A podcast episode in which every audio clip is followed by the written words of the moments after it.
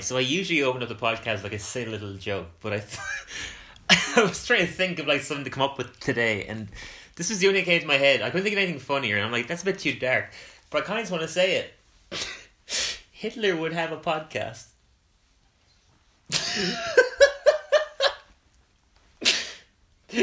you can't say nothing. It's a podcast. You have to speak. no words. He would. His whole thing was that he loves out of his own voice. Anyway, he would. It would be a great way to get people onto his side. how's it going, It's what's guys? popular nowadays. Um, I'm just gonna ignore that. Obviously, I'm covering for um, Sebastian, who's um, rest in peace. Um, I'm joking, guys. I came back. That was not pre-planned, And I yeah. agree. Yeah, Hitler would have a podcast. I mean, This is already manic. Joe Rogan's the equivalent. Ooh, no, I'm joking. Actually, a thing people, people who haven't Some people would researched say it that, properly yeah. think, yeah. anyway, I think it's a bang observation. Yeah, guys, welcome back to Dylan Sebastian and Simpsons podcast. Sebastian's alive and well. You all got Pride and Halloween, which is kind of a mean thing to do. No, he's alive. He's kicking it, just about right. Yeah, just about. Yeah, just yeah, yeah. about alive. He's still hanging by a I thread. um, I don't have a donut this week. you don't have a donut yet. Um, Yeah, I did have a one. hefty but KFC. I only had uh, one bite of the donut. So well, see, what happened was he, I got him a donut, and he left work, and I checked the box, and there was one bite taken out of it. So I, I, I felt pretty safe to assume, oh, he didn't like it, and I threw it away. And the next day he was like, "Where's my donut?" So I think it was pretty safe to assume one bite didn't like it. why'd you open Apparently, the he box? really did. Because I was closing the place up, Someone was looking for a probably- bite of a donut. I didn't have a single bite. Don't lie. No, I To be didn't. fair, it would have been gross because I literally had like my fingers. Yeah, I could- I could because I took it. all the toppings off. Yeah, I could see that you were all over it. anyway, welcome. I didn't do anything else to it though. I promise. I promise. Ah, there was a few dents. Um, anyway, welcome to the Sebastian of a Simpsons podcast. The podcast myself and Sebastian here do Have a Simpsons podcast. because we're sad. yeah. it's jazz related. yeah, let's jump into it. Unless you have anything further you'd like to add to mortality or lack thereof. No, no, No, cool. carry on. Yeah, let's jump into it. So today we're reviewing The Sound of Bleeding Gums, uh, the 17th episode of the 33rd season. And yeah, let's just jump into it. So we opened up, we get a little couch gag, nice little one. It was actually connected to the episode, which is very rare. Is every member of the family, other than Lisa, are music notes, and they're all trying to avoid the notes coming out of Lisa's saxophone. But then one hits Homer, he just like harmonizes a perfect do. We then cut to what looks like an older episode. I thought that was clever. It was a new Yeah. clip, but they animated like it was Yeah. from the first I was season. thinking that. I was like, this is really good quality. Yeah, yeah, no, no, it was But yeah, I assumed it was it was too good to be season one. Yeah, but it looked older. It was animated. It's pretty similar to how season I one looked. thought the It was clever. episode in general sort of looked a tad older. Yeah, I guess it had that older vibe. It had a lot, a lot of black and white stuff going on, and that older feel with jazz and stuff. I guess. Yeah, it's a fair observation. Uh, but it, it's it's like Lisa playing the sax with Bingo's Murphy. It's, it's, like the scene from Mona Lisa from season one, and. Uh, Bingo's Murphy is like, How do you play so good when nothing's happened to you? And Lisa's like, I have a great teacher. We didn't pan out, we see that's all just playing out in her head. Lisa's listening to the blues while doing her homework, while the family I watches TV. We uh, we get an ad of someone being like, like bitching TV shows, like Holocaust documentaries, then you'll love everything plus. we have everything, including the projects, even Peacock turned down, and old cartoons with the racism edited out, so they're only four seconds long. This little clip of a cow walking up to a crow, and the cow's like, "Why look, it's Mister Crow Jangles," and the crow's clearly like a you know stereotype of a black man, Yeah. like like in Dumbo, and the crow goes to talk and just appears a text like no longer appropriate, and then the the end. Very safe joke. it was funny. I liked it. we didn't get a lotto commercial, and someone's singing, being like, Scratch that itch, scratch that itch. The lotto's gonna make you rich. Hey, that's a Bleeding Gums Murphy song, but they changed the lyrics. He never would have sung this garbage. Only a dollar. Scratch and you'll holler. This is sacrilegious. And Lisa points out that this commercial is ripping off an old Bleeding Gums Murphy song. We get a clip of the original song, which is Can't Face Tomorrow, and just a little quick clip of the song, just being like, Nothing but sorrow, can't face tomorrow. I liked. There wasn't even really like a joke to like the little snippets of songs we got from Bleeding Murphy. It was, they're actually just kind of good songs. You could hear them being jazz, mm-hmm. being jazz songs. I thought they were catchy. Mm-hmm. We didn't cut back to the the lottery commercial. So it's clear it's the same song, but it's a much more like upbeat version of it. And he's going, only a dollar, scratching you'll holler, get it, get in it to win it. It only takes a minute, and uh, then it's like a little warning that there is no guarantee that you'll win the lotto. And Lisa's like outraged, and Bart asks what she has against lottery, as it's his retirement plan. She says it's a scam, the, the, the designed to steal from people who can't measure how unlikely it is that they'll win and buy tickets they can't afford because they went to uh, schools that were underfunded because of scams like the lottery. and then Homer enters in with like 10 tickets, like, I have a 10, 50 million chance of winning. and then Lisa uh, reminds them all that like she knows that Bingos Murphy hates gambling because she actually runs his his his website is called Gumdroppings and she goes I'll admit the name needs work not even a criticism, just an observation. I thought that was the best name of all the names she had for the website. Gumdroppings. It goes on later on and she's like, Yeah. oh, it still needs work. And then we get to the final one and she's like, oh, finally nailed it. I think that was the best name, Gumdroppings. We'll get to the other ones shortly. I'm very ne- neutral. I don't. I think any of them are that good. Really? I don't know. I like gumdroppings. I thought it made sense. Okay, imagine in real life there's an artist named Bleeding Gums Murphy, and it's a fan website. I thought gumdroppings made sense as a name for that website. it's a, it's not even a criticism. It's just an observation I made because she thought it something to work. But yeah, we then cut to her like cycling through Springfield. She's outraged about this commercial, and everyone is like purchasing lottery tickets and singing the song. We then cut to the first church of Springfield with a sign saying "Home with the original numbers book," and Helen's like, "Like Jesus said, gotta spin it to win it." And Lisa's like, "No, he didn't." Reverend Lovejoy's like, "He said a lot of things he can't remember after he learned how to turn water into wine." What of your best impressions. Reverend Lovejoy. Genuinely. One of your best Simpsons impressions. Jeez, I never actually quite noticed me that it was that good. You've never done it before, have you? For the impression Yeah. segment, I actually don't think I have. No, okay, that's one to do soon. best, that's yeah. one coming up. Then, yeah, okay, thank you. we then cut to Lisa going to the jazz zone. Such a leisure. We're like towards the end. You're like, you're welcome. Like, Why did you just say that? From, from earlier. or I can't remember. we then cut to uh, Lisa going to the jazz hole. Um, and she says hi to Stitch, Stokey. I, I wrote down all the names. Stokey, Hi Hat Pat, the Three Bottoms, Sloppy Joe, and the Irregular Heartbeats. No nickname Henderson. Day and night, Yeah. night and day, and the backup boys. Always, I mean, it's spot on of like what jazz bars are like. Yeah. In real life and in movies in America. Literally, yeah. It's like there's it's always like the one white pianist. That's so true, yeah. One yellow guy with his glasses on the piano. Yeah, the, the backup boys are all singing, going like, We're expendable. Lisa asks if they're not upset about about, about the Bingos Murphy thing. But a, a lady reminds her that stealing from black musicians is American America's oldest art form. And they all they all have lotto cards and they're all waiting for the numbers, but none of them get it. And Ken Brock we got Ken Brock on news and he says that it's all One of the best scenes. very good, yeah. He said it's all his numbers so far, and if he wins this, he'll finally leave this town he resents, especially the morons who watch the news. And I guess the final number, he's like, And the last number is 62. I lost. Ah. Now the news. Kent Brockman's Hooray for Springfield airs tomorrow at 8. Oh, I love this town. we then cut to Homer. He's disappointed, and he says that you know, for once, he just wants to be the guy who wins the lotto and blows it all on a a binge that will haunt him for the rest of his life. So good. and Brilliant. insane, to be honest. yeah, actually, I wouldn't mind it. Why not? I mean, it goes without saying, I guess, but it's still like such te- such a testament to what a great character he is that he does not have an important role in this episode at all. And in my opinion, all his bits are the best bits. The funniest. Oh my Yeah. god, yeah, one hundred percent.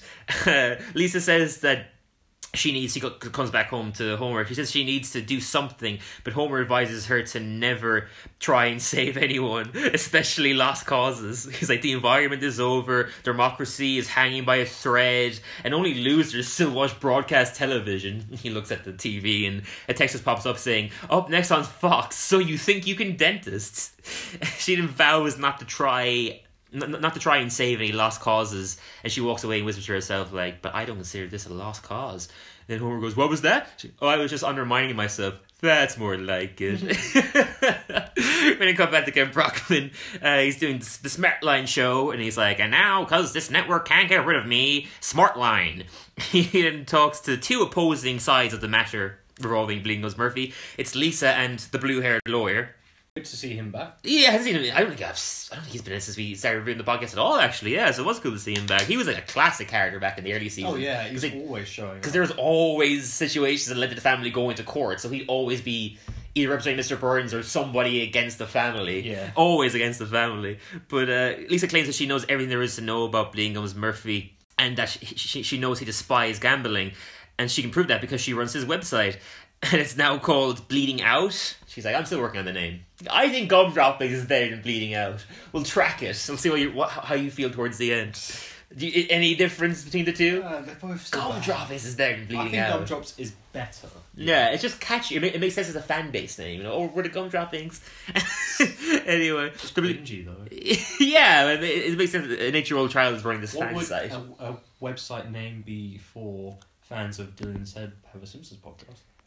Uh, fans of Dylan and Seth have a Simpsons podcast. Like, Losers.com. I'm sure that's taken. Very vague title. Uh, I don't know. The Sebos. Like, that's something that, that combines both of us. The Dill Dill Dill Seb boys. Dylan and Seb have a Simpsons podcast fan website. it could be yeah the people who run it. It could be like you know Dave and Carol have a Dylan and Sebastian have a Simpsons podcast fan site. That's kind of funny. The URL definitely isn't taken. Dave and Carl is definitely the sort of people that are listening. They would be fans of our show. If your name is Dave and Carol, I'm sorry, but I mean we're obviously correct. but the blue-haired lawyer asks her what his first recording was. She knows the answer to that. What his favorite key was, she knows the answer to that. It was B flat, which made sense. It was like as flat as possible, and the name of his son. And then she's like, "Wait, he has a son?" And he's like, I, I rest my case, Your Honor. And Lisa's like, this isn't a court case. And Kay Robin goes, overruled. And hits a mallet. We didn't cut to Lisa crying in bed uh, over the idea that she, of her not knowing this vital information. Then the ghost of Bingos Murphy comes out of like a framed picture, informing her that he knows she's his number one fan. She's like, thanks, thanks, Bleeding Gums. That's exactly what I need to hear. And he's like, well, I'm just a figment of your subconscious. I'm only going to say what you want to hear. And she's like, oh, that's reassuring. Then Bart asks if she wants. He comes in with a Nerf gun and asks if she wants to like play, play Nerf, but she's so depressed she can't even play the smooth keys of Kenny G. And Bart goes, "Well, no one likes Kenny G. That's why they killed off Kenny A through, through F." Definitely worst show of the episode, I thought. Yeah, it So great. stupid. I didn't mind it, but yeah, it wasn't great. like it, you, you don't mind that it's coming out of a ten year old's mouth, so it's kind of like it's meant to be stupid, but it's still a dumb joke. I was a bit like, ah. The ghost then informs Lisa that he named his son after his favorite jazz musician, and Lisa realizes it's Monk Murphy. And then Bing comes is like, now all you gotta do is look him up in the phone book. And Lisa's like, phone book? I like, I really have been dead a long time, haven't I? But again, this is like, it's not really a big criticism, it's just like a small observation. It's- He says he's been dead a long time, but he died when Aoife, when Aoife, what a weird little, it's a girl we work with, what a weird little, uh, what's the word? Freudian slip. Um, It's weird because he died at the same age that he, Lisa is now. yeah, You know? but I guess I don't know what they were trying to do there. Well, I guess it's like, They were trying to make a joke out of acknowledging the fact that it makes no sense that the, it's been going on for this long. I guess so. Yeah, I was like, he's been dead since the nineties, technically, because that's what, when the episode where he dies came out. But it's also technically the exact same year. It, it, you know, it's either them making a joke out of how long it's been going on for and Hmm. how they can make these jokes and it doesn't have to make sense. that's true. or it genuinely they just really wanted to make this joke. So you didn't even think about it. sense, Yeah. I mean, I guess It every was a good joke. it was funny. Yeah. yeah, I guess every variation of that makes sense. I, I I don't judge them for it. It's just an observation. But we then cut to Lisa arriving at the house, and Monk recognizes her and invi- invites her in. Uh, uh, because she because she runs the fan website, obviously. Lisa fawns over him, realizing that Bleeding Gums even wrote a song about him called Monk's New Tune. Again, it's like a sweet jazz song.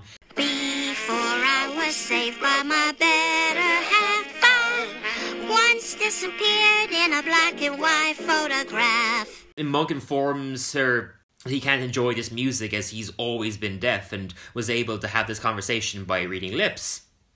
And I guess it's worth noting. I can't remember his name. We'll get to it later. But this is the real, a real deaf actor, and it's uh, the show's first time ever having. Uh, that's probably uh, major television's first time ever having a real deaf actor on a television show. So it felt like a really, really nice cool. progressive The step. way Yeah, they revealed that was really good. yeah. Also, what a great idea hmm to do that. It made perfect sense. Yeah. Yeah. like a musician has a son who's deaf. Like that, that, that is a conflict that makes so much sense and it's really interesting. Yeah. But then Lisa's like, "Well, re- well, read my lips now." She goes like, "I'm your dad's number one fan." And she's like, "Well, was he a good dad?" And he's like, "Oh, the best. He, he used to coach at my soccer games." And we then cut to him like playing soccer as a kid, and Lingos Murphy just like shoots a saxophone at someone who earned a red card. He or then Lisa then informs Monk of the lottery song, and he's like, "Well, my dad hated gambling." and, and she's asked if he knew that be- because she knew her because he knew his dad so much and he's like oh no he- he's found out through the, through, the website uh, bleeding gummy bears and then lisa goes finally nailed it I think that's the I worst of the was- three, was right? Yeah, bleeding gummy bears, and she's like, "Yes, I finally did it." I think that's the worst of the three names. I think Gumdroppings is the best. I, I stand by it. I, I agree. They're all bad, but I agree. Yeah, I guess it's the best. I'm loyal to Gumdroppings. I think it's a good name. But he, he says his deafness was uh, tough on his dad when he found out. I mean, cut like to him as a baby asleep in his crib, and Bingos Bur- Murphy comes home with like uh, another fellow mu- musician who's holding like two drum cymbals, and they they quietly try to come through. Not, not to wake up the baby, but then he like drops the cymbals and like just keeps dropping them, falling over, and like kind of Inspector Clouseau way. But the baby doesn't budge. And Blingos Murphy is like super confused and walks up and just like starts hitting them the, the two, two cymbals together. Baby doesn't, doesn't budge again. And he just looks super upset and starts shedding tears. Also, just like completely off topic for a second. Yeah. How different does like this hour back feel? Oh my god, it's so depressing. Yeah, yeah. So I mean, I- we're in England. Depends what, what place of the world you're living in. You might this might not affect you as much, but the hours went back. It got dark at four. Yeah, literally, it started getting it started getting dark at four, and we're we're at what half five or something like that now, close to half five, and it is pitch dark. It's actually so depressing. It's, it's, night, it's nighttime. Yeah, I don't like it. I mean, by, by like December, I'll be used to it. But just jumping into it, it's like, oh, I just I, I like it when it's bright. Yeah. It actually wasn't dark. It actually wasn't that bright at all today. It was like pretty dark and dark grim. all day as well. All day, this is yeah. Okay for you. It changes your mood, like yeah, Like um, it's foggy and cold. Sorry, I just thought I'd say that in case we sound like we are lacking vitamin D. we are. we are, yeah, we got no sun at all today. Fucking hell. But yeah, we got to Springfield General Hospital. This little sign saying, "We finally fired a doctor!" Explanation mark. And Hibbert, Hibbert informs Bleeding Gums that his son is so deaf that if you shot a gun next to him, he wouldn't budge. And Bleeding Gums is like, "I hope that's not how you test it." He's like, "Oh, of course not." He just like puts a gun in the drawer, like clearly was shot recently. He says that the only cure would be a surgical implants that only um, the insanely wealthy and doctors that get a massive discount could afford. And he's like, "Do you do you make money off anything other than jazz?" And Murphy's like, "Well, I teach jazz." He's like, "How are you paying for this surgery?" and he's like, "With this," and he takes out, or not even a surgery. How are you paying for this checkup? He's like, "With this," and just takes out like a, a saxophone case, and just like a, a few coins come out of it. And Hibbert's like, "That's about sixteen dollars." We cut back to Lisa Monk in the present. She's like, "So that's what inspired the song. Sixteen dollars isn't enough." she then says that they need to honor his dad's legacy and team up and she'll look out for him but monk says that he doesn't need anyone to look out for him that he's with a community that he likes and uh, loves who he is as well as being able to block out anything peop annoying people say just by closing his eyes. And then Lisa says that they need to lawyer up and uh, prove that this is, you know, copyright infringement. And he closes his eyes as she goes on. And uh, we then cut back to the jazz hole. To like Monk and Lisa coming in, it's absolutely covered in smoke. And Lisa asks if she can open the window. He's like, "There's a window in here." he opens it up, and she, they then look at the the jazz singers memoriam wall and it just says like still swinging it's a nice little piece of piece of text loads of jazz musicians there including bleeding gums obviously then lisa's like Oh no, I I I didn't know that. Um, what's the name here? Ava some something died. She's like, oh, I, I I didn't die. I'll definitely never lean against this wall again. eat, eat, eat a prior, and uh, she sees Monk. She remembers him. She says that you know, being being Gums used to always bring him to the club, and she she made several songs about him, including "Please change the baby's diapers," "That baby spilled up my good dress," and "What brings a baby to a jazz club?" or "Who brings a baby to a jazz club?" Asking about uh, Murphy, they're, they're asking about Bingo's Murphy, and one man informs that he was like a really bad businessman, so that might be why he doesn't have the rights to these songs anymore then Ada says she knows him better because she she played with him in the nineties, and they start scatting, and it, you know it didn't serve the plot, but it was really good. Like Yeah, it was yeah. catchy and very enjoyable.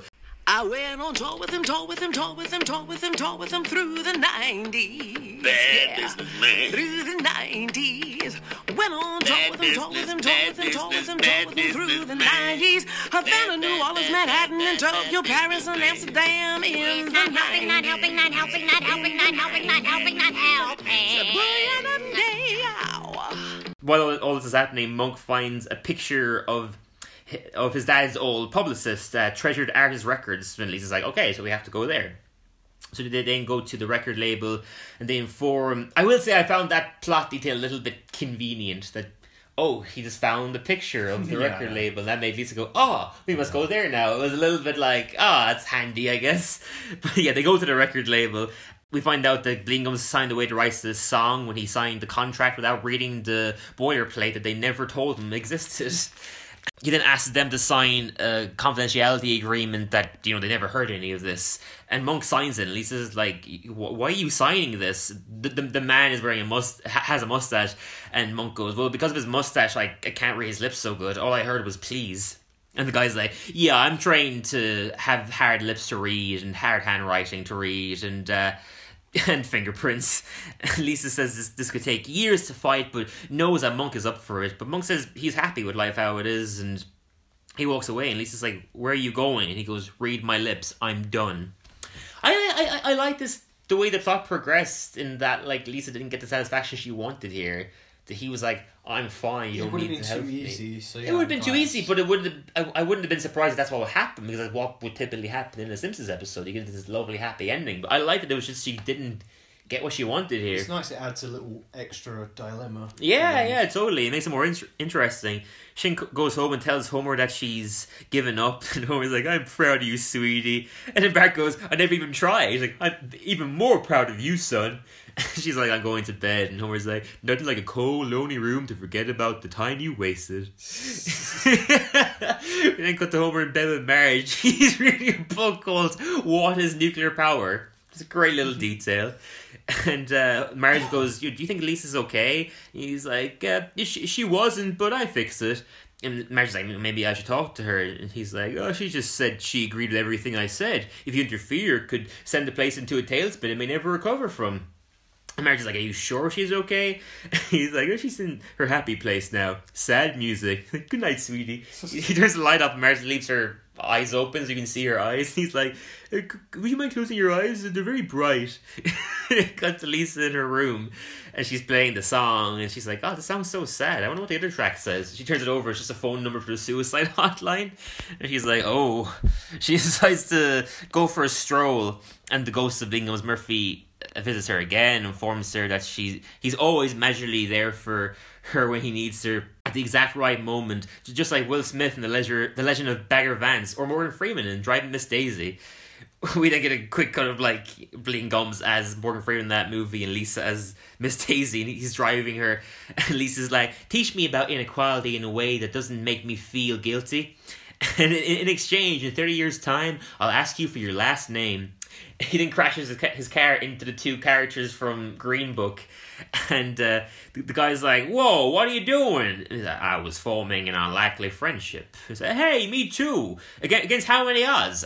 All. I had nothing to deal with the plot. I thought it was So funny. random. A nice little crossover of two movies I like a lot. I, I love Green Book. She says she needs to do to do something, and then Bling Gums like walks away, being like, "Wait, this is ridiculous." But then she goes, "Okay, I realize now I'm just a kid. This is real life, and there's very little I can do here." then Murphy informs her that she's learning the true principles of jazz. She calls into she calls into the uh, Center for Deaf Children, where Monk is uh, rehearsing a well, he's directing a production of Richard III, which is an entirely deaf cast, obviously. And then Lisa comes in with a written apology, but Monk says he's too busy and just cut to the gist. And she's like, "Oh yeah, yeah, I give you a gist. The gist is great."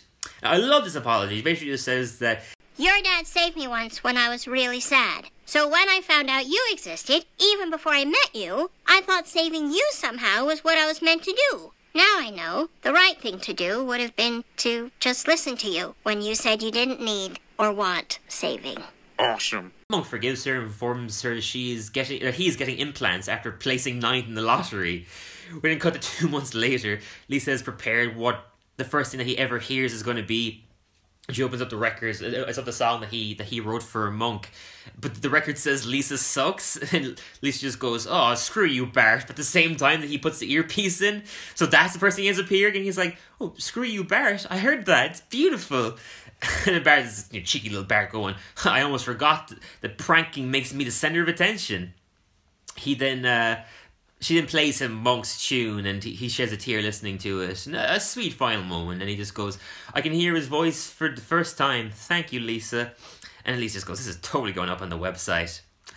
And uh, the, the ghost being as Murphy says to Lisa, you know, you made an old jazz man happy, Lisa. Thank you. Also, what's a website? So again, just a joke about how long he's been dead. Yeah, we didn't get a final tag. It's just Lisa's dream. but what, what was the year he died, technically? Like what, It was in season six, so it would have been like 95, 96. So yeah, I guess websites weren't a huge thing back then, and phone books would have been. So Yeah. the jokes make sense. But yeah, it's like, but he also died the same year that Lisa's been in Nature Rose. Th- That's where it's like kind of inconsistent. But I, I mean, I, they obviously know that. We then get a final little tag. It's just Lisa dreaming of herself, Ida, Blingham's Murphy, and Monk playing Happy Talk, which is a song I know very well because we used to do musical theatre in college, so it kind of triggered me a little bit. I hated doing that song, but it is a nice little tune. And uh, the family are watching it, but they're like three rows away, and Bart's like, You couldn't dream us better seats? And Lisa just like gets rid of Bart. Yeah. She's like, Much better. There's a final little text just if you want to learn more about the lottery, please contact your local corner store or look up Ponzi schemes. That's the, the end of the episode. Great little ending bit there as well. Yeah, I like that was funny. Quick little gag for sure. Yeah, to you. Right, so this was so so nearly a great episode. Yeah, I feel you. I agree. Nearly. Yeah. The sort of plot holes and like the way that we always have this issue with some of the new episodes where it feels like they're forcing things in place to continue the plot. Yeah. Um, some of the bad jokes, but were made better with some really good jokes. For sure, yeah. Um, More good jokes than that. the sort of only negatives I can I can really speak about because there were so many good things about this episode. Mm. Great ode to Dean the, Gums. the original episode. Yeah. Um, my favorite thing about this episode, the animation. Oh yeah, They stunning. got so creative with it. the it. dream They were sequences. so subtle. Yeah. Like, even the little bit where the lady's like standing next to the paintings, she comes out again. Yeah. It's just so good. it was great. Um, Yeah. I loved the little black and white bit at the end as well. Mm, fabulous. And it was a great story and such an original story. For Their sure. choice to bring in a deaf actor yeah. To voice him and Mm. also just have his son being deaf anyway Yeah. was such a good dilemma. And it was And- it was utilized well. Didn't feel tacked on or anything. And just the style of the episode was so cool. All the locations were so authentic totally. and just colourful, but like Yeah. not too much. Mm. Um, and every character, there, was so, there were a lot of characters that were just brought in. Yeah. episode. Little side gags they, and stuff. they Yeah. all worked and they were all really well established, Mm-hmm. and I really enjoyed it. Yeah. Fine episode. Yeah. Yeah. I really, really enjoyed it. Yeah. Final rating. Uh, eight. You give it an eight. Eight. Yeah. yeah really yeah, good. okay, yeah. Strongest, to be honest, strongest of the season so far for me. The strongest episode of the season. Yeah. Damn. Okay. I, I, I definitely, I, I liked it. I definitely didn't like it as much as you, but yeah, sure. I, I- I gave it a seven point five. I, I definitely agree with you with like some of the inconsistencies, and that would be like where, where I would rank it a little bit lower than you. But uh, yes, I thought it was really good. I said I thought it was a lovely return for the character of Bingham's Murphy, even if the plot was a little inconsistent at parts and beats felt very convenient. Like I said about like that, you know, they find the picture of the record label Yeah. and they just oh oh Quincelli, oh we should probably go there. Yeah. Even like when she goes to meet Monk, I feel like there should have been a bit of hes- hesitancy from him, being like, "Oh, I probably shouldn't let a fan of my dad come and see my house," but he was so just like, "Oh yeah, please come in." It, it felt a little bit too convenient. no, I Yeah, yeah. there wasn't enough like conflict there where there could have been, but that's there's just minor criticisms. I said I love the arc of man. It is raining out of the heavens Yeah, now. I don't know if you can hear it or not, but hey, maybe it'll add to the atmosphere. she says, "I I love." I we're doing Treehouse of Horror. Oh yeah, yeah, it's true. Fucking, it's November first, like it's not Halloween anymore. I said I love the arc of having like no one encouraging Lisa's pursuit and having her like not be successful in getting what she wanted. I thought it was really refreshing, and the apology to Monk was a great conclusion to this arc. I said Homer was an obvious highlight. All his bits were just the best. Like none of them served anything to the plot really, apart from I guess him like discouraging Lisa. But it, every single bit was it was the funniest part of the episode. It was just Homer just had great one liners. It was just shows what a great character he is that he can just come in randomly and just shine in his random little moments. And my final note was I, just, I thought Monk was a great addition that wasn't an obvious son character for Bleeding Gums Murphy and it went in an interesting direction that, that I enjoyed. You know, I just thought the obvious thing would have been to have him like look like Bleeding Gums and that he wanted to be a jazz musician as well, but he was also struggling. That struggling. would you have been the easy thing to do. It would have been the easy, obvious thing to do, yeah, but they did pretty much the exact opposite. So yeah, I really, really liked that. Yeah, so I gave it a seven point five. Yeah, yeah, really nice episode. Rain's coming down a bit. Yeah, just stopped all of a sudden. Fucking horrible. That's one of those showers that it's not gonna be that that that bad for that long. But yeah, jumping into the news. Pre-recorded from London City, it's a very bad impression of Kent Brockman letting you know it's time for Simpsons news. uh, literally only one piece of news this week, but a nice little cool one. It's just that fans and critics alike are calling the latest Treehouse of Horror the best. Some people are calling it the best episode in years. Others are calling it the best Treehouse of Horror in years, which is both are huge, huge praise.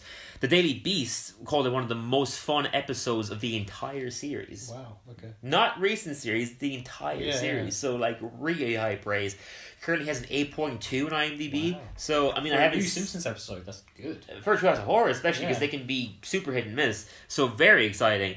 Uh, I'm I, I I don't want to get my hopes up too much. I haven't seen it yet, but like it's I- I've seen nothing but very positive things about it so far. So very exciting.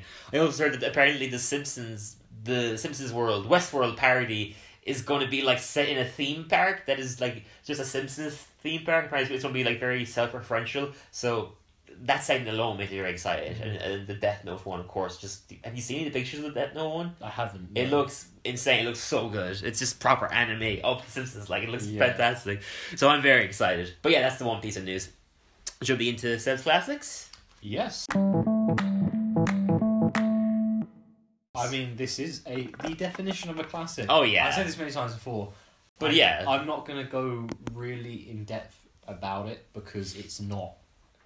Everyone knows. Doesn't require that, yeah. Everyone knows this episode. So good. Deep Space Homer. I mean, this Amazing. is one I grew up with, and I remember watching as a kid. as Yeah, well. so nostalgic. Uh, it's yeah. got so many like iconic moments. so good. Um, It's just gag after gag. It's one of those Yeah. episodes, like, there's not a huge story going on. I mean, there is kind of a big story, but it's it's all built around these fantastic gags. and this had. I mean, when did this come out? This episode. Season five, Season so it would have been like 94 or 95, yeah. The right at the start. I mean, these jokes were ahead of the time. Oh. in my opinion. so good. The the joke at the start where like Homer is like on the kitchen floor, like rolling around, Yeah.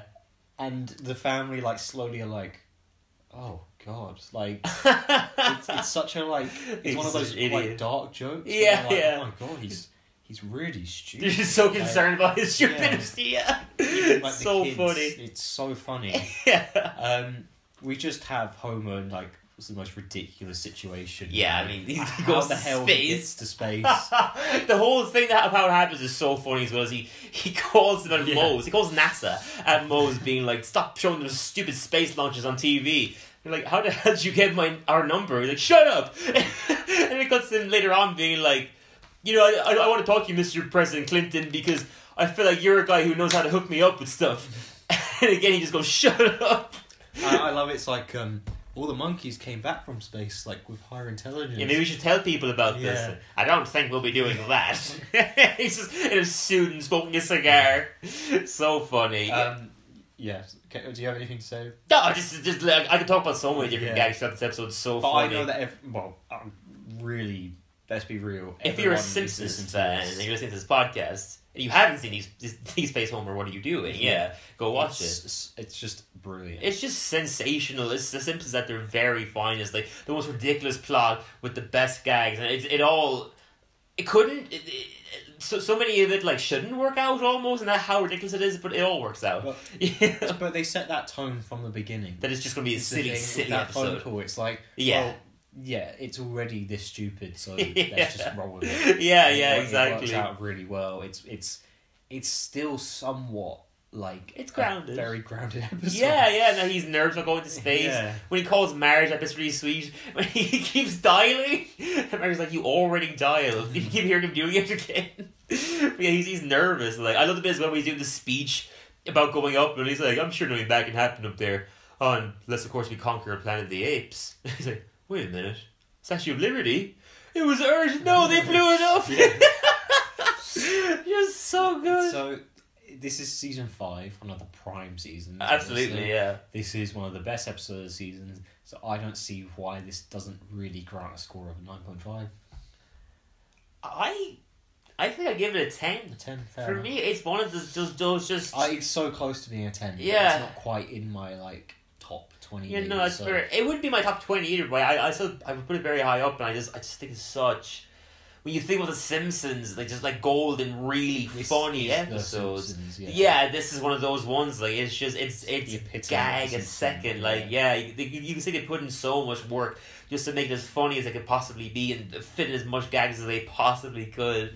Like I love the. I love the bit is where Barney is like off drink and he's like getting all fit and everything, and they, they were going to choose him over Homer, and they, they, all- they all take a little drink of champagne, and he just immediately gets drunk and like runs into he's he's The about to alcoholic. yeah, yeah. Yeah. He's about to like hit a pillow factory. He thinks he's gonna go in there, but he falls over that, and you see a van of like marshmallows coming over. It's like, oh, he's gonna fall into that. Falls on the floor, and then the van of marshmallows rolls over him. And then one of the space, like the NASA people, are like, "That was alcohol-free champagne." Ah, so good because that is just a joke that just continues, continues, continues. Yeah. But in the best way possible. best way possible. The final They don't punchline. ruin it. yeah, the final punchline is perfect. Like, yeah.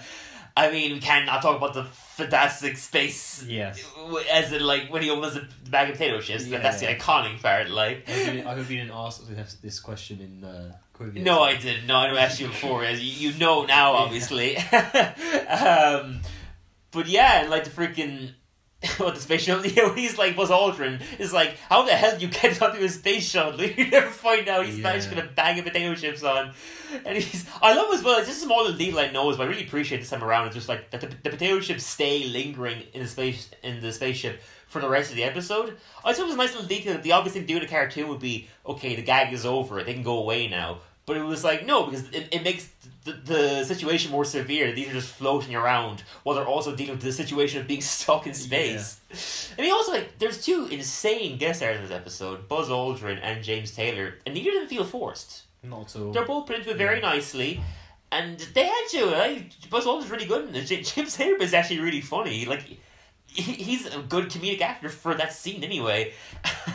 when he's like talking about the the ants get loose and they're breaking like the wires in the in the space shuttle and, on the spaceship and stuff. And James Taylor is like, um, oh, well, I mean, I, when, you know, Art Garfunkel came over to my house, uh, my summer home, and uh, a bunch of ants were in our house. We got a leaf blower and just blew them out. But you know, you, you NASA folks wouldn't care about my small time life. And they're like, wait a minute, he might be onto something. Yeah. Until he opened the door to get rid of the ants, but then like Homer like goes flying away, and one of the NASA guys are like, "What have you done?" And James Taylor's just like, "I'm out of here." it's just a fun little random cameo that They're saying started in a funny it's way. meant to be like a parody of two thousand one. Well, the bit with the But potato chips, there's yeah, a few bits, and the bit at the end as well. Yeah, I mean, uh, it's very obvious, especially especially in the early seasons, just how much the writers love Stanley Kubrick. Oh, yeah. And there's a bunch At the here. time of making The Simpsons, obviously his films were like I mean, they still are huge, yeah, but yeah, he was still alive and still making movies, so exactly, yeah, th- th- that time period, there was such a love for him. Obviously, the final bit is is a parody with like a little baby Homer and just like a a, a, a satellite that says Fox just like hits him, which is, is obviously parodying the ending of two thousand and one, Yeah. very beautifully. I mean, there's so many gags. I could, I could go on forever, but if you haven't watched the episode, you obviously have. You're listening to this It has podcast. to be a first thing you do after you listen to this. Yeah, absolutely. Go watch Deep Space Homer, Yeah. or even if you even if you just you can't remember it that well, go watch Deep Space Homer because it is one of the most rewatchable episodes of any TV show ever. It's just funny, funny gag after gag. Oh, one more thing is one like great Kent Brockman in this episode is like. When the ants, like they, they, they get, get a shot of them on the spaceship, it's just like the ants flying into the screen, and Ken was like, "Oh my god, we've been invaded by ants, by giant ants," and he like looks at the camera, and is like, "I for one embrace our new ant overlords. Just a reminder, a likable news personality like myself is a great way to reel people into your society." a picture immediately comes up as like a giant ant just whacking people. he was like so quick to just you know betray the entire human race. I just love how consistent they are with Kent Brockman just being a man who has no morals. Now it is time for Dylan's impression. yes, I was about to say everyone's I knew you were going to, yeah. Everyone's second favourite. I hope there was. Well, I hope one of their favorite segments is when we review the episode, seeing as that is half of the podcast, most of the podcast. Most people skip to three quarters of the way through. to listen to the impression. Okay, so my impression this week, there wasn't any character in this episode who I hadn't already covered, so I just picked a random one. So for a comic book guy, so as usual, four quotes. The one of these quotes is not the actual character. So number one, oh, loneliness and cheeseburgers are a dangerous mix. Number two, ooh, a sarcasm detector. That's a real useful invention. And number three, oh, she's near mint and comes in a very limited edition. Females who will talk to me. and number four, to me, nerd stands for not even remotely dorky. So thank you for the compliment. oh, this is tough. yeah, they're all very. you say the first two? He would say Just the first two. The first two, ooh, loneliness and cheeseburgers are a dangerous mix. And two, ooh, a sarcasm detector. That's a real useful invention. Okay, I think it's the first one. Loneliness and cheeseburgers, nah. Oh. It's to me, nerd stands for not even remotely that. dorky. So thank you for a compliment. That's actually Professor Frink. Yeah, I thought it would be. Oh, really? Yeah, because he's like the other very nerdy character on the show. Exactly. But yeah, moving on. Uh, thanks for the compliment. Well, thank you for the compliment. yeah. moving on to the Quivia, Everyone's favourite. everyone's favorite. This is some sort of jingle. Everyone's favorite is Quivia time. But yeah, it's all trivia related to this episode. There's a lot of cool little pieces of trivia about this episode. So number one, like I mentioned earlier, is just John Autry II's performance as Monk marks the very first time a deaf actor has lent a role on the show. Uh, this episode was inspired by the life of its writer, Loni Sosthand, whose brother Eli is is really like hearing impaired in real life, and A- ASL like sign language consultants were employed to make sure that its uses in this episode was as accurate as possible. I just love, just love about how much work they went into it, and it was like a personal story for the writer and stuff like that. I think that's super cool. And the final piece of trivia is this is the first time Bleeding Gums Murphy has appeared since the death of his original voice actor, Ron Taylor. He's voiced by Kevin Michael Richardson in this episode, who is a, a frequent character, a frequent voice actor in the show, voices Dr. Hibbert and a few others. Uh, but yeah, I, I actually didn't know that his original voice actor was dead, so it's a nice way to pay pay homage to him. I, I, I feel like it was kind of like a, a tribute to him in a way. I guess this episode was. Yeah. And yeah, done very nicely.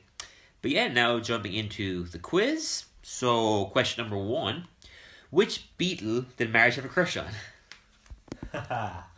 Ringo Starr. ah, nice, yeah.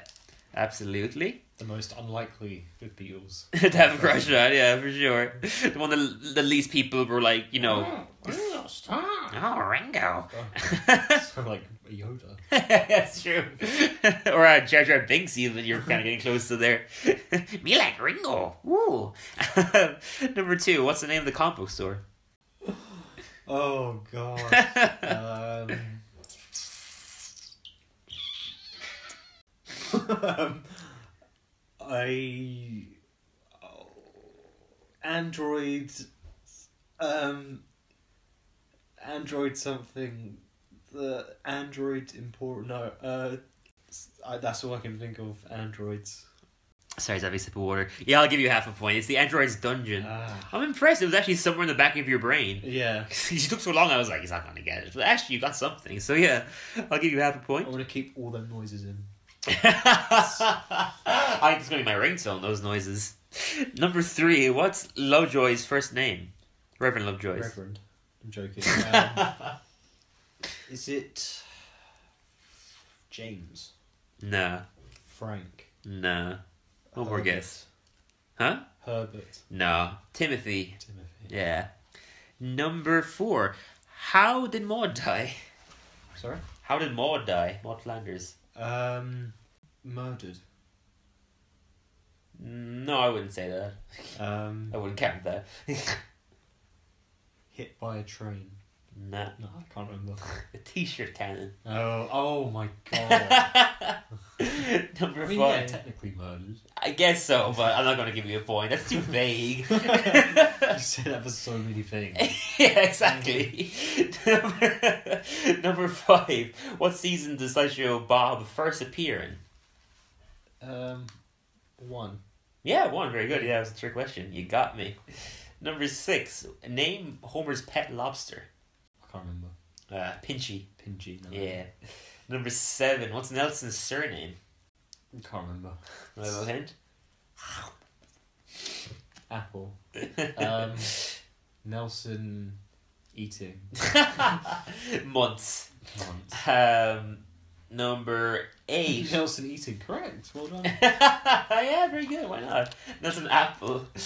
Number eight. Which of these artists have not worked on a couch gag before? Guillermo del Toro, Tim Burton, and Banksy. So two of them have, but one of them hasn't. See, the obvious choice would be go for Banksy because he's an anonymous guy, but at the same time, I feel like Simpsons could do that. Mm-hmm. I'm pretty sure Del Toro has. I'm actually gonna say Tim Burton.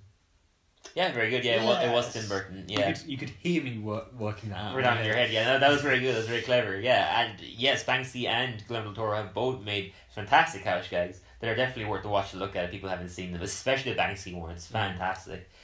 Number nine, Homer is named after which member of Matt Groening's family? Uncle. His bad. you were thinking it's too obvious, weren't you? Yeah. Yeah, no, it's his dad. Number ten, what's the name of Cletus's wife? Of who? Cletus. Cletus's wife in the Um, episode we only viewed last week. Yeah, last week. Yeah. Miranda. Miranda. That's not a hillbilly Um, name at all. Maureen. No. No, I don't know. I can't remember. I can't remember. Brandine, Brandine. I'm afraid. Yeah, so you got. I mean, this was this was difficult. This is a low one, yeah. you, didn't, you even hit me with the what's the name of the Homer's Barbershop Quartet. well, you said it already. I'm not going to give it to you when you get the answer right. I'm not going to push you. Like, oh, what's he going to It's give a me? classic. You know, Ten questions I always I always Shots. know. I'll give you an easy one next week. and I'm like, what does Homer say? What color are Bart's shorts? what's, what's Homer's catchphrase? uh, but yeah, I'm afraid you got three and a half out of oh, that is poor. I apologise to the viewers. That's. That's a terrible performance. You're fine. I mean, I guess I was being tough as well. But yeah, we'll wrap it up with the recommendation of the week. I am actually kind of scared that we've got the same recommendation. Really? okay, your reaction to that means we probably don't then. I don't think you've seen what I'm recommending. Yeah. Okay, that's fine. But if you have, then maybe I don't no, know. no, you know, we I know we've both seen what I'm recommending. So Okay. Yeah. So yeah, you want Who's to go going first? Rock paper scissors. Sure. Rock paper scissors. I got scissors. Okay. I am going with Barbarian. Oh, The, okay. Yeah. the horror We're both movie. doing movies. Then. Yeah, yeah. Fantastic. I went to a late night screening Who of it. directed it? Um, oh, I forget the name. It wasn't my. It wasn't one I ever heard of before. Um, Yeah, I, I've might- heard really good things about this film. It is a sensational. I wouldn't even get like really into horror in more recent years, but it's really become like a guilty pleasure for me now. I just love being scared and the adrenaline. absolutely. But there's so few horrors that can properly get you in that way nowadays because they're rehashing sequels that, or just even just a new horror movie that's just going off the same cliches. Just jump scares. Yeah, very obvious jump scares and stuff, but Barbarian, my god, is consistently scary. It consistently keeps you wondering what the hell is going on. absolutely petrifying. Amazing performances all around. I don't know the lead actress' name, but she was sensational. Also, Bill Skarsgård, people know as Pennywise. He's amazing in it. And Justin Long also. I've only ever seen him in comedies before, so it was cool to see him in a more dramatic role. Sensational in it. Really, really scary movie. I can't talk too much about it because saying anything, because the trailers are so vague, saying anything will give it away. But the basic setup that it is that is in the trailer is this girl goes to an Airbnb in Detroit. She's right out for the weekend. She's a big job interview. Goes to Airbnb and there's another guy there. Yeah, I remember seeing the trailer. Yeah, that's all I can say about it without giving too much away. But it is so good. It even has a sense of humor, which Is I didn't one location? expect. Even that would be giving it Okay, away. yeah. to be honest, yeah, I can't. I, I, I couldn't tell you. it, it it goes in areas where you would not It, expect. it's all I know is that if you're claustrophobic, Absolutely. watching. Absolutely, yeah, no, I agree with that. But like honestly, you go in and when the movie starts, because you know horror tropes so well from seeing so many horror movies, you think you can predict what's going to happen. and It seems so obvious, and then it goes somewhere completely unexpected. Again, I don't want to say too much about giving away, but that, that's much I can say. It's just it, it keeps you guessing. It's genuinely scary. It is captivating. The performances are amazing. Like it just it hits all the beats that horrors really hit nowadays. But when they do, it, it that's what makes me go, oh, this is why I love horror. Mm-hmm. And to be fair, 2022 has been a sensational year for horror. You've had that. It's good year for films in general. In general, absolutely. But just to focus on Well, horror horrors, for yeah. a moment, just because there's so much bad ones usually. This year we had this, Smile, The Black Phone. Men was decent. Men.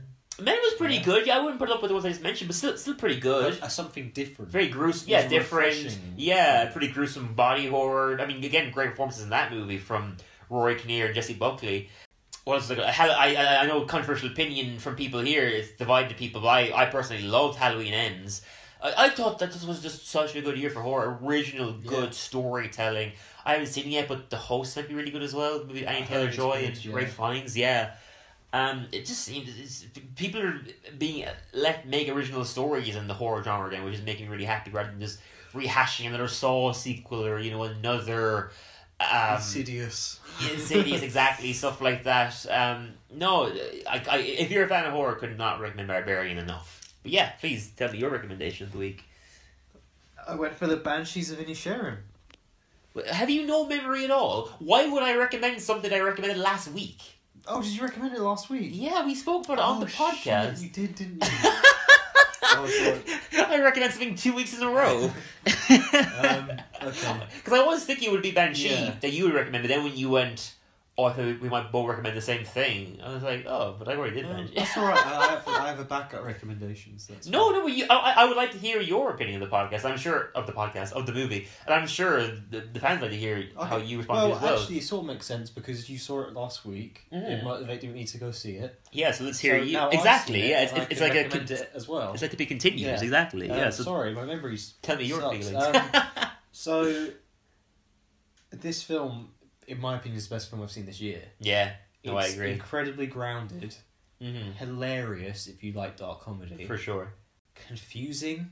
yeah. uh, acting definitely. phenomenal. Mm. Um, location phenomenal, writing phenomenal. Yeah. Um, just everything about it, start to finish, you cannot take your eyes off the screen. It's beautiful. I did not think about anything else once apart from taking a sip of my drink. Yeah, yeah, yeah, yeah. Like, absolutely captivating. It, yeah, it, you really do not get out of your seat for this one. no. You you forget you need the toilet. It's yeah. just it, and I love films like that. Mm. And that's when you know it's a good film. Totally. When, You're when you're at the cinema and you're like getting distracted by what people are doing around you. Obviously, it depends what it is, Yeah. but I no one else was even doing anything around me. Mm. Shows how good of a film it was. Yeah, everyone was just listening and paying attention to the movie. Totally. Um, again, I guess you can't say too much about this film without giving the whole plot away. yeah, it was what I said last Um, week. Yeah, I, but I gave the basic plot, and that was it. It was just about uh, Brendan Gleeson and Colin Farrell, two guys who go to the pub together every night. And one day, Brendan Gleeson just turns around totally out of the blue for no reason and says he doesn't want to be his friend anymore. That is the And basic setup. It sounds like such movie. an immature thing. Yeah, but it makes complete sense. it is And the way they had- take I feel like we've all had his experience before. I think I've been both. Yeah. Of them. I think I've been I've been Brendan Gleeson and. Colin Yeah. Farrell. Yeah, yeah. Like I've been confused about why someone Um, doesn't want, doesn't want to see me anymore, and also been the person being like, I don't want you in my life anymore. Yeah, no, I relate to both there. Uh, the, the, the, Situation. obviously, I'm a fan of the writer, and Mark McDonagh's sensational. He always films been great. And his plays, he's And just his an amazing writer, full and director, full so stop. there was not. I didn't go into this with a doubt in my mind. It was going to be fantastic, and it lived up to the expectations. And Yeah. more, to be honest, Even then, yeah, it, it exceeded expectations totally. It was like, I mean, for me, I've read not all of them, most of his plays. Like the Pillowman is my favorite play. His his his the the Leenane trilogy is amazing. I'd recommend that so much to people. If you like wanted an introduction to his work, and it's a good place to start with Mark McDonagh. His movies as well. If you've just seen his movies, that's a lot to compare it to before going and seeing Banshees. Just in Bruges, Seven Psychopaths, and especially Three Billboards are just amazing films. Um, And I think it's better than all three of them, personally. I was actually about to say this is my favorite. Yeah, me too. Yeah. Yeah. for sure. And that's comparing it to, for me personally, Banshees is a 10 out of 10. I would put the rest of it at a 9. So, this goes to show what an absolutely solid, consistent creator, writer, director he is. Like, yeah, Yeah. no, beautiful movie. I'm just out of curiosity, what was your backup? Unless you want to say it for another podcast. No, I'll, I'll I'll quickly say it now. yeah, sure. It was actually a video game. Okay, cool. Yeah, it's a video game. Yeah. Um, maybe some people have probably played it before. It's not that obscure. It's called The Binding of Isaac, I haven't heard of it. and it's a very the guy. I'm pretty sure the guy that made the game Mhm. was tripping on mushrooms making the game. Shit, okay. So it's a very weird game. yeah, But yeah. Everything in the the, game. fuck? How would you make a game? It's like on a mushrooms? it's like a dungeon crawler esque game where you play what is meant to be like Isaac from the Bible. Oh, wow, okay. Um, and his mum. It's it's a play on Isaac from the Bible, yeah. and his mum is like the villain and locks him in the basement, and he goes down and down into like the catacombs, the depths, and hell and stuff. That sounds fascinating. And the the the monsters get more and more weird and fucked Yeah. up yeah. um, and everything's randomly generated, and so like you go in a room and you don't know how many monsters can be there, what monsters, what rewards you're gonna get, and you okay. like slowly upgrade yourself Yeah. as the further you go down Uh-huh. until you finally beat your mum at the end. Right. This game sounds bonkers. It's in a- crazy. In a good way, Uh, yeah. there's I think there's three of them now. I only played Binding of Isaac and Binding of Isaac Rebirth. okay, I just, but I've never They're serious. just they're really really good games. Sounds- And, what's it on? Is on everything um, things? yeah, it was originally a PC game. Okay. um, but it's now um, on pretty much everything. It's two D. Okay, cool. Um, I wouldn't have thought uh, that. Cool. Yeah, yeah, it's really good. Nice. Yeah, I'm, I'm not much of a gamer myself personally, but sounds cool. I'll definitely give it a look. I'm probably going to end up playing the game. Like, I'll look at people playing on YouTube or something, but anyone who is a gamer, they look for something a bit more obscure, a bit more indie maybe. Yeah, This sounds like, um, I think Your to- ballpark, to yeah. People that are like gamers to say Yeah. probably know this, but people that aren't and play them casually might not. Sure, it's, it's kind of in that area. Yeah. It's, it's a bit more underground. Yeah, cool. All right. I mean, I guess that's everything, really. I think that's all she wrote. Wrap it up from there. yes, what was that? I don't know. That's all she wrote, man. Was- yeah. See y'all soon. Bye. Giggity.